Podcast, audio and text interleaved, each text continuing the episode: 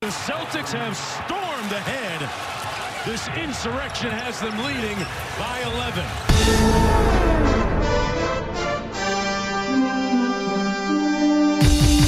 11. You're listening to Pulse Radio.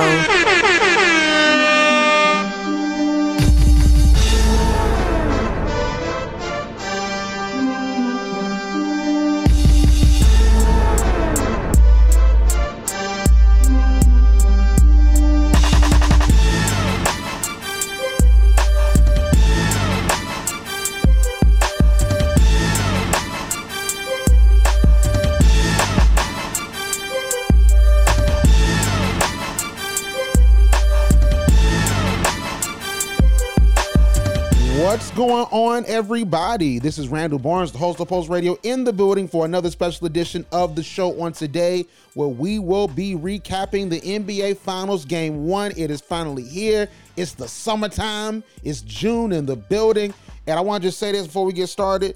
Y'all know I'm a huge fan of media. I be listening to the commentary. I study the media. I really am well versed on all these folks, and I'm a huge fan of Mark Jones. But Mark Jones, who is calling the NBA Finals because Mike Breen currently has COVID, he's recovering. I know I did not hear you say that the Boston Celtics during that 40 to 16 quarter that they had in the fourth quarter to win the game 120 to 108. I know you didn't say they stormed back like an insurrection. I know you did not just compare the Boston Celtics regaining the lead and winning to an insurrection. Help them, Jesus. What's going on out here in these streets? But hope all is well. Um, not done a broadcast in a minute. Uh, we're gonna be back soon. Um, you know, the basketball season has has winded down. Uh, you know, we got the NFL schedule, and uh, I think football's coming back in like what they did the countdown. I think it's 94 days. So we're gonna be back in full in the fall, and I'm I'm ready. It's gonna be a lot of great stuff going on in the fall. Football, basketball, college football. Oh my gosh, so many amazing things. Uh, but I want to go on and get started in talking about this game. And I just want to say that I appreciate the Boston Celtics and Golden State Warriors because we've seen, honestly, one of the worst playoffs in recent memory, where there have been numerous games that have ended in blowouts, a bunch of substantial injuries to key players, a lot of our favorite players that are polarizing that we love to talk about, like LeBron and Kevin Durant, LeBron and the Lakers didn't make the playoffs. Kevin Durant, they got swept in the first round. Giannis got out in, in the second round. Ja got out early. So it's like, you know, it wasn't really a lot to talk about. And a lot of these games have been lopsided. But this game today was very high octane. It was very much on par with what Boston is, with their youthful exuberance and their great switching defense and the Golden State Warriors, the ethos that they've created a ball movement, cutting and slashing, running off screens, and just bombing three pointers. So it was a really fun game, although Boston did pull away and they won by 12 points. It was still a very fun game that was very tight and highly competitive. A lot of great masterful defense that you saw from both the Golden State Warriors and the Boston Celtics. Uh, when I saw the Boston Celtics put the clamps on the Brooklyn Nets, and how they dominated Kevin Durant like you haven't seen since early in his career. I knew that they were going to most likely be the Eastern Conference representatives in the NBA Finals because the defense they were playing it's defense I've never seen before because they were able to slow down KD, Giannis, and for the most part, Jimmy Butler until Jimmy started cooking. Like they were able to slow them down aggressive trapping defense. They were playing really aggressive man defense led by Marcus Smart, the defensive player of the year. I was very impressed by their defense. And I knew that they were going to make that run. But the Warriors, I was shaky on. The reason why I was shaky on the Warriors is the reason why they lost today. Steph Curry is the only player that can really, truly get his shot. You know, I was trying to put things together in my mind about what I wanted to say. And of course, Kevin Durant popped in my mind. And he's been a huge discussion on NBA Twitter and also in NBA media because I guess that they're not getting the ratings that they need to talking about basketball. So they're talking about LeBron, they're talking about Kevin Durant. But Kevin Durant popped in my mind. And the reason why Kevin Durant popped in my mind is because I see why Kevin Durant succeeded on this team. The reason why Kevin Durant succeeded was because he was given the space to operate in isolation sets. You couldn't trap or double team Kevin Durant because all he could do was just kick it out to Steph Curry, Klay Thompson, even Draymond Green. Or Draymond Green's hitting three pointers that game. You couldn't stop it. And then, especially, you go to that small ball def lineup, they were unstoppable because you had shooters all around Kevin Durant. So Kevin Durant flourished because when the play broke down, the clock was winding down, Kevin Durant can make his own shot and just rise up above you and score, and it was unstoppable. The Warriors offense was just simply unstoppable when they played at that time. But what you see often in the Warriors offense, it, when the motion offense goes down and they start switching heavy, other other team that they're playing, their defense starts to switch. They start to blitz Steph Curry on that pick and roll, and they stay attached to Steph Curry on the roll, and the back cuts aren't, aren't working. You rely on a player that can just dribble the ball, go into an isolation play, and just get a shot off. Steph Curry has always been that guy. Jordan Poole has those shades in him, but he's sort of come down from that high that he started with in the playoffs against the Nuggets. He's sort of come down a little bit. Jordan Poole can get his shot off like that, but Steph Curry still is the master at playmaking. Jordan Poole had nine points today, by the way. Steph Curry had 34. I think that that is the problem in the Warriors offense. When all the motion, you running all around all the plays, and that breaks down and the defense figures you out. They start to switch and they start to stay attached to those shooters. And now there's no open shots. Now you're not fooling the defense. How are you finding your shot? When the game started, the Warriors were just whooping them. I'm not gonna lie to you. When the game first started, I'd say honestly, the first five to six minutes, they were doing drop coverage on Steph Curry. And I'm like, what are y'all doing? I was tweeting it. What are y'all doing? Why are y'all deciding, you know what we're to do? We're to let Steph Curry shoot at the top of the key. That's the same defense we saw the Portland Trailblazers in the 2019 Western Conference Finals where they got swept, and you had CJ McCollum on the alternative feed for the NBA Finals game on ESPN2 with Tim Legler. Ask CJ McCollum how that went in 2019. They didn't win a game. And Kevin Durant didn't play that series, he was injured. They didn't win a game because Terry Stotts was like, you know what? I want y'all to go under the screen. When you know with Steph, the only thing you can do is either blitz that screen, switch, or, or just fight over it the best you can. Steph had what? He had 20, he I think he had what 21 points in that first quarter. I know for sure he shot six three-pointers in that first quarter, an NBA Finals record for a quarter. Steph Curry went on to have 34 points. He shot six three pointers in the first quarter. Only shot one, only shot and made one more for the rest of the game. Because Ime Udoka is a great adjustments coach, and the Celtics figured out how they needed to defend Steph Curry to make it harder for them to score. And once they started to semi solve Steph Curry, Steph started to heat up a little bit in, in the third quarter the game was over after that. Because Steph started to, to fluster and the energy came out with in the first. You didn't see it in those other quarters at nauseum to the point where he took over the game and the Warriors ran away with it. This Warriors team is beatable.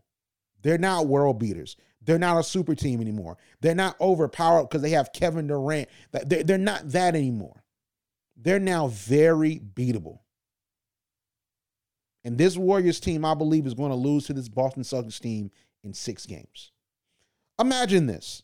Imagine Jayson Tatum, who's an all NBA first teamer this year. He has 12 points, shot three for 17 from the field, only made one three pointer. He gets 13 assists, and that's what you ask for from your star player. That was the same thing that I was saying about James Harden. If James Harden isn't going to give you 25, 30, 35 points, man, give me 15, 20 assists. That's all I want from you. At the very least, contribute in some way. Go get seven or eight rebounds. Contribute in some way. And that's what Tatum did. 12 points, 13 assists. It's not great, but at the same time, you did something and you didn't score, but you set up your teammates. But Jayson Tatum is definitively their best player.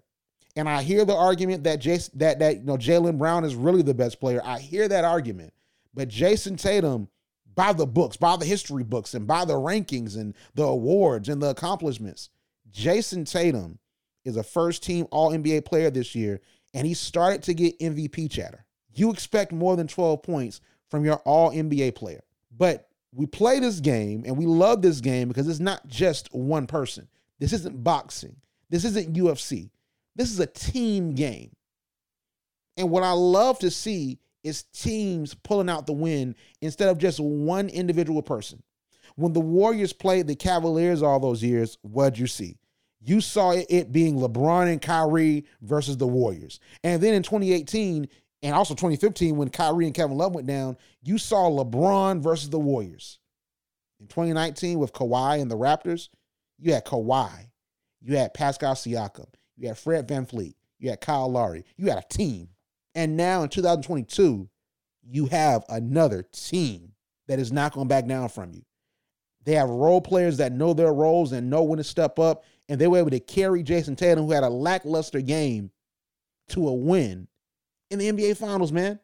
Like, look at these stat lines, man. Jaylen Brown stepped up 24 points, hit two three pointers, seven rebounds, five assists.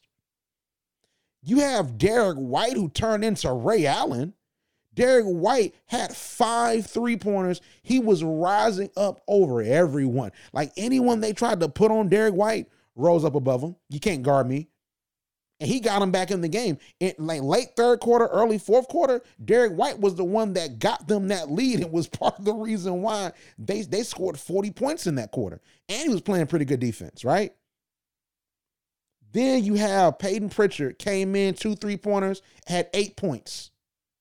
Marcus Smart, who was really campaigning to be the MVP of the finals on some Andre Iguodala type stuff. He was playing tremendous defense. He was being a floor leader. Turned around, had 18 points, hit four three pointers, including one where he fell down. I'm like, Oh, that's what that's what we're doing, Marcus Smart. He he had an and one play to start the third quarter where he went behind his back and laid up the ball. I'm like, is this the NBA Finals or is this the All Star game? Is this the charity All Star game in the off season? Because I'm like Marcus Smart balling right now. And then the old man, Al Horford, the old man that played the most playoff games without a finals going into Sunday until he finally made it to the finals. Former Atlanta Hawk. 26 points. He made six three pointers. He led the team in scoring. That is a team. And I believe that that is the future of the NBA. We're going to get back to team ball. And that is the reason why the Celtics won. The Warriors had a 15 point lead going into the fourth quarter. And all of a sudden, Derrick White and Al Horford couldn't miss a shot. Payne Pritchard came in, made a huge three pointer to, to switch the momentum over. I think it tied the game. And then after that was a wrap. I think it, I think it was like 105, 105. It was somewhere along that along that line. And when Payton Pritchard hit that three pointer, and then the Celtics just cruised to a victory. The Warriors looked overwhelmed. They looked just as overwhelmed as the Celtics did to start the game because the Celtics looked like they didn't need to be there. And I know that the Warriors are going to make adjustments. I know that they lost game one against the Raptors in 2019, but Kevin Durant ain't walking through that door. Kevin Durant ain't coming back game five like he did last time they have to figure out a way for all of their pieces to work together in concert and to be able to adjust to the adjustment that Boston is making on the defensive end, or it's going to be a long ride. It's been a lot of discussions about if Steph Curry is going to finally win a finals MVP. And if he wins, will he be on par with LeBron as far as his legacy? Is he going to make the top 10 all time on people's list? But y'all got to win first. And Boston ain't the 2018 Cleveland Cavaliers. To a certain point, I think that this Boston Celtics team is better as a whole than the 2019 Raptors team you faced. And they're more well equipped to face the Warriors than any other team that the Warriors have played this postseason. They're more well, they're more well equipped. The only team that was just as equipped with switching defense, long athletic defenders was the Grizzlies. That was the only other team. And you saw the Warriors had issues with them the Celtics are even bigger monster. And they have the reigning defensive player of the year. Clearly, Marcus Smart unlocked a formula. He unlocked a formula that said, you know what? I'm gonna be able to lock down or make it hard for your star perimeter player to get a shot off. And he was he was getting sauced by Steph a little bit in that first quarter, but he was he was baiting Steph into pushing him and getting offensive fouls. That's all you want from Marcus Smart. You're not going to shut down Steph Curry if Steph is healthy. Steph's going to find a way to get a shot. He's gotten way better with his handles, and he just knows the game now. He, he's in his 30s. He's a veteran. He just knows the game, and sometimes he's so good, he would hit a three pointer right over you. It, it doesn't matter how much good defense, good defensive player of the year coverage you're going to give him, he'll just shoot over you. That's just how it is. But at the same time, I want to make him work. I want to tire him out and have 21 points to start the game and to end up with 34 end with 34 points. I think that says a lot about Marcus Smart's defense. I think that says a lot about how aggressive that switch action worked. And I think that says a lot about how they sort of tired him out with making him run around trying to find his find, trying to find a shot. I'm not saying the Celtics are going to sweep this series. I think the Warriors will come back and win game two. I thought the Warriors would win this game, and they have this game won. But the Celtics did not lie down. And that's what I've seen from them this whole entire playoffs. They pulled off several comebacks versus the, versus the Bucks, and they pulled off comebacks versus the Heat. They've been tested this playoffs. The Warriors, they were tested by the Grizzlies. They they blew past the Nuggets and the Mavericks the Celtics had to fight for their lives in the second and third round. And those Nets games were close. You can't sleep on Kevin Durant and Kyrie. You still can't. Even with the defense you're playing, you still can't sleep on them. The Celtics are ready. So I think this is going to be a long six game series, and the Celtics are going to make it uh, interesting because they're going to win. Um, Lakers fans, which I am a Hawks fan, but I'm a LeBron supporter. I know how y'all going to feel. They're going to get banner number 18. But listen, deal with it because I think this is the sign of a new era where we're going to see smart, capable GMs draft well and build competent teams. I think the Celtics winning is going to be good for this next generation of basketball players and the next generation of the NBA. If the Warriors win, I, I would say the same thing because it's a result of the team building that that they've done and they won with Kevin Durant. They won. They won two with Kevin Durant. They won two without Kevin Durant, and they would have won this series. But the Celtics are gonna win because they're the number one defense. They were the number one defense in the regular season. I believe that they're the number two defense behind Golden State in the playoffs. But you see the effect that their defense has on the other team. They outscored them 40 to 16 in the fourth quarter. That shows me that you, you're doing more than just missing shots you should make I'm forcing you to miss shots. And to me, that says a lot. Now, really quickly before I go, I want to give my commentary on uh, the media angle of the NBA Finals. So, as we know, currently, right now, as I speak, uh, Mike Breen and Jeff Van Gundy both tested positive for COVID. So, um, thoughts and prayers out to them. Uh, I think Mike Breen is feeling fine. He was trying to go for game one, uh, but I guess he didn't get cleared in time.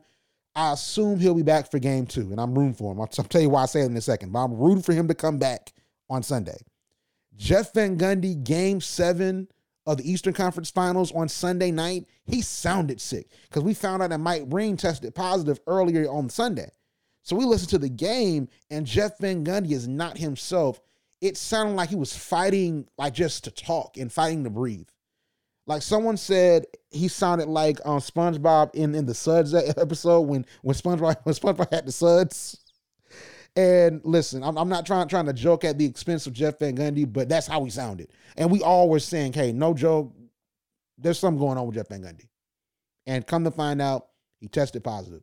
So I hope he's okay, and I hope that he can at very least come back maybe Sunday. How he sounded, maybe Game Three when we take it uh, to Boston on Wednesday or Thursday. But my whole entire thing is you have Mark Jones, who is an OG. Mark Jones was right alongside Stuart Scott as one of the pioneers of black culture and black dialect on ESPN. Like ESPN was very much, you know, white male dominated, but you had Stuart Scott and Mark Jones that brought that flavor and that color to Sports Center.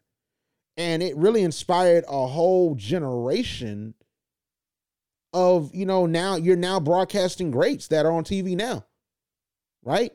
Really of all races and genders. Stuart Scott really inspired them, but Mark Jones is doing the exact same thing because Mark Jones has been has been at ESPN for that long. And I've heard Mark Jones through my childhood because I used to study the black men in media, especially sports media. I studied them religiously because I wanted to be just like them. But one thing I can say, as someone that is a fan of, of Mark Jones, he called the Celebration Bowl uh back. He's called actually the last few Celebration Bowls that's been on ESPN, and he called it with RG3 and Jay Walker back in 2021. And he threw up hooks. He's not a Q, but he threw up hooks. He says stuff like, "Oh, he's in his bag like his fries at the bottom." He says things. He I want to play this. He says things like this. The Celtics have stormed ahead.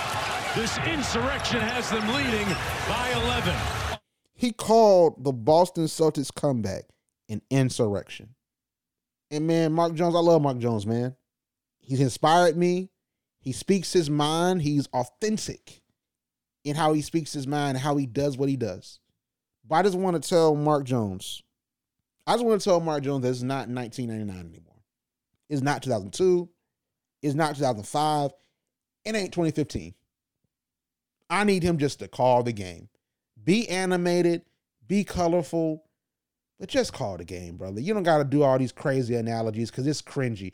The thing I hate that he says, I hate when he says, "Oh, Jayson Tatum's playing with his food." Oh my god, I hate when he says that.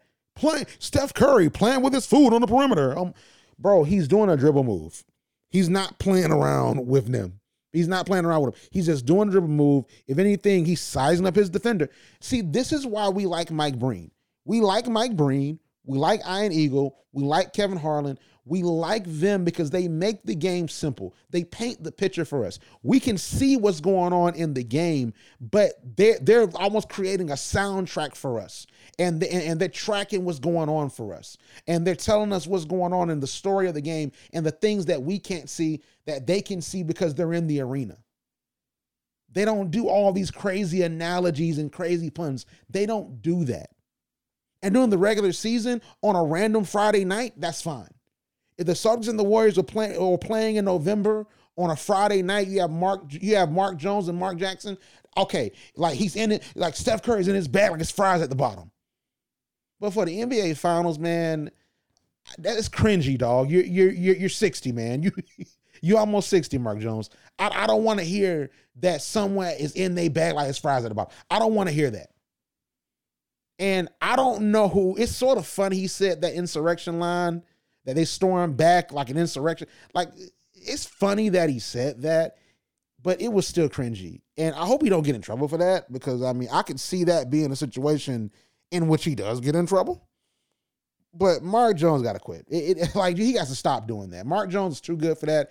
I'm pretty sure Mike Breen comes back on Sunday. He goes back to uh, the radio broadcast with Doris Burke because he currently, before um, he had to get called up when Mike Breen tested positive for COVID, he was on the radio broadcast nationally on ESPN Radio with Doris Burke. You can hear that broadcast on Sirius XM, on the different um, local affiliates, uh, local ESPN affiliates around the nation. So you can hear those games, right?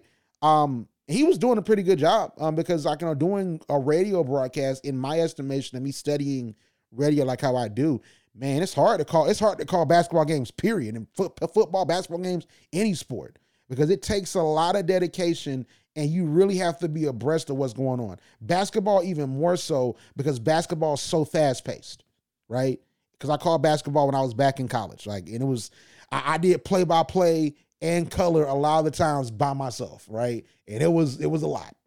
and then I did a and then I did did an internet radio broadcast when I was uh when I was a senior it was a lot. So I know how it can be. And Mark Jones is one of the best, right? He's doing a great job at that radio broadcast.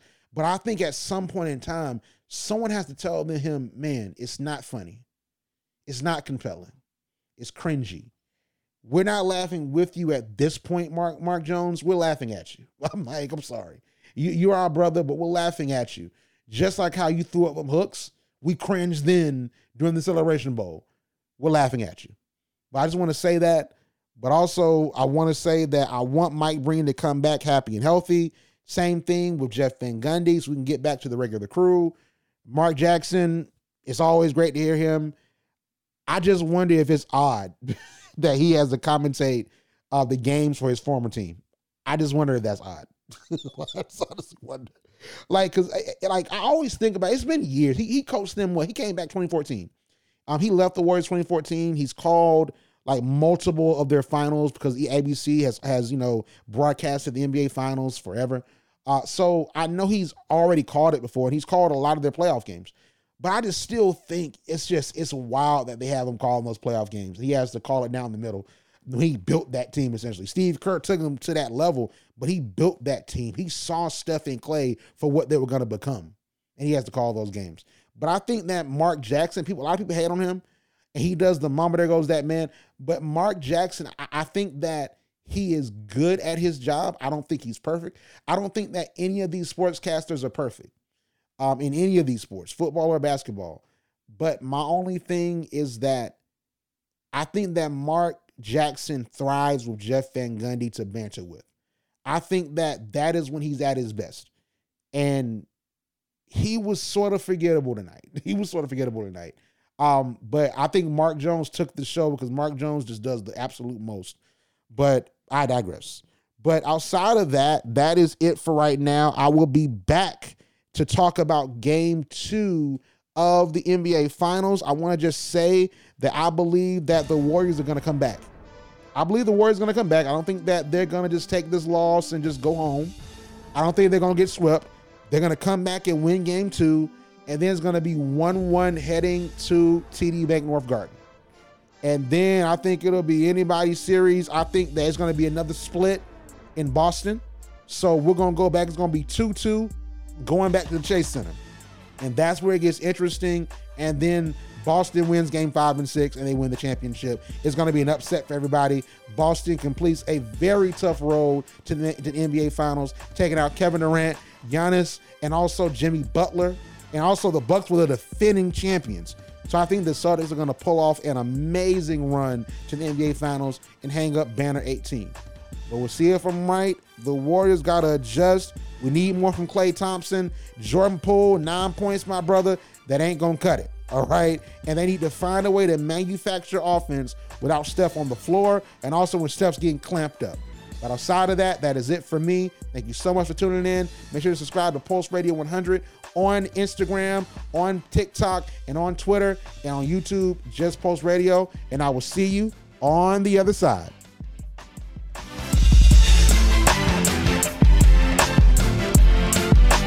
You're listening to Pulse Radio.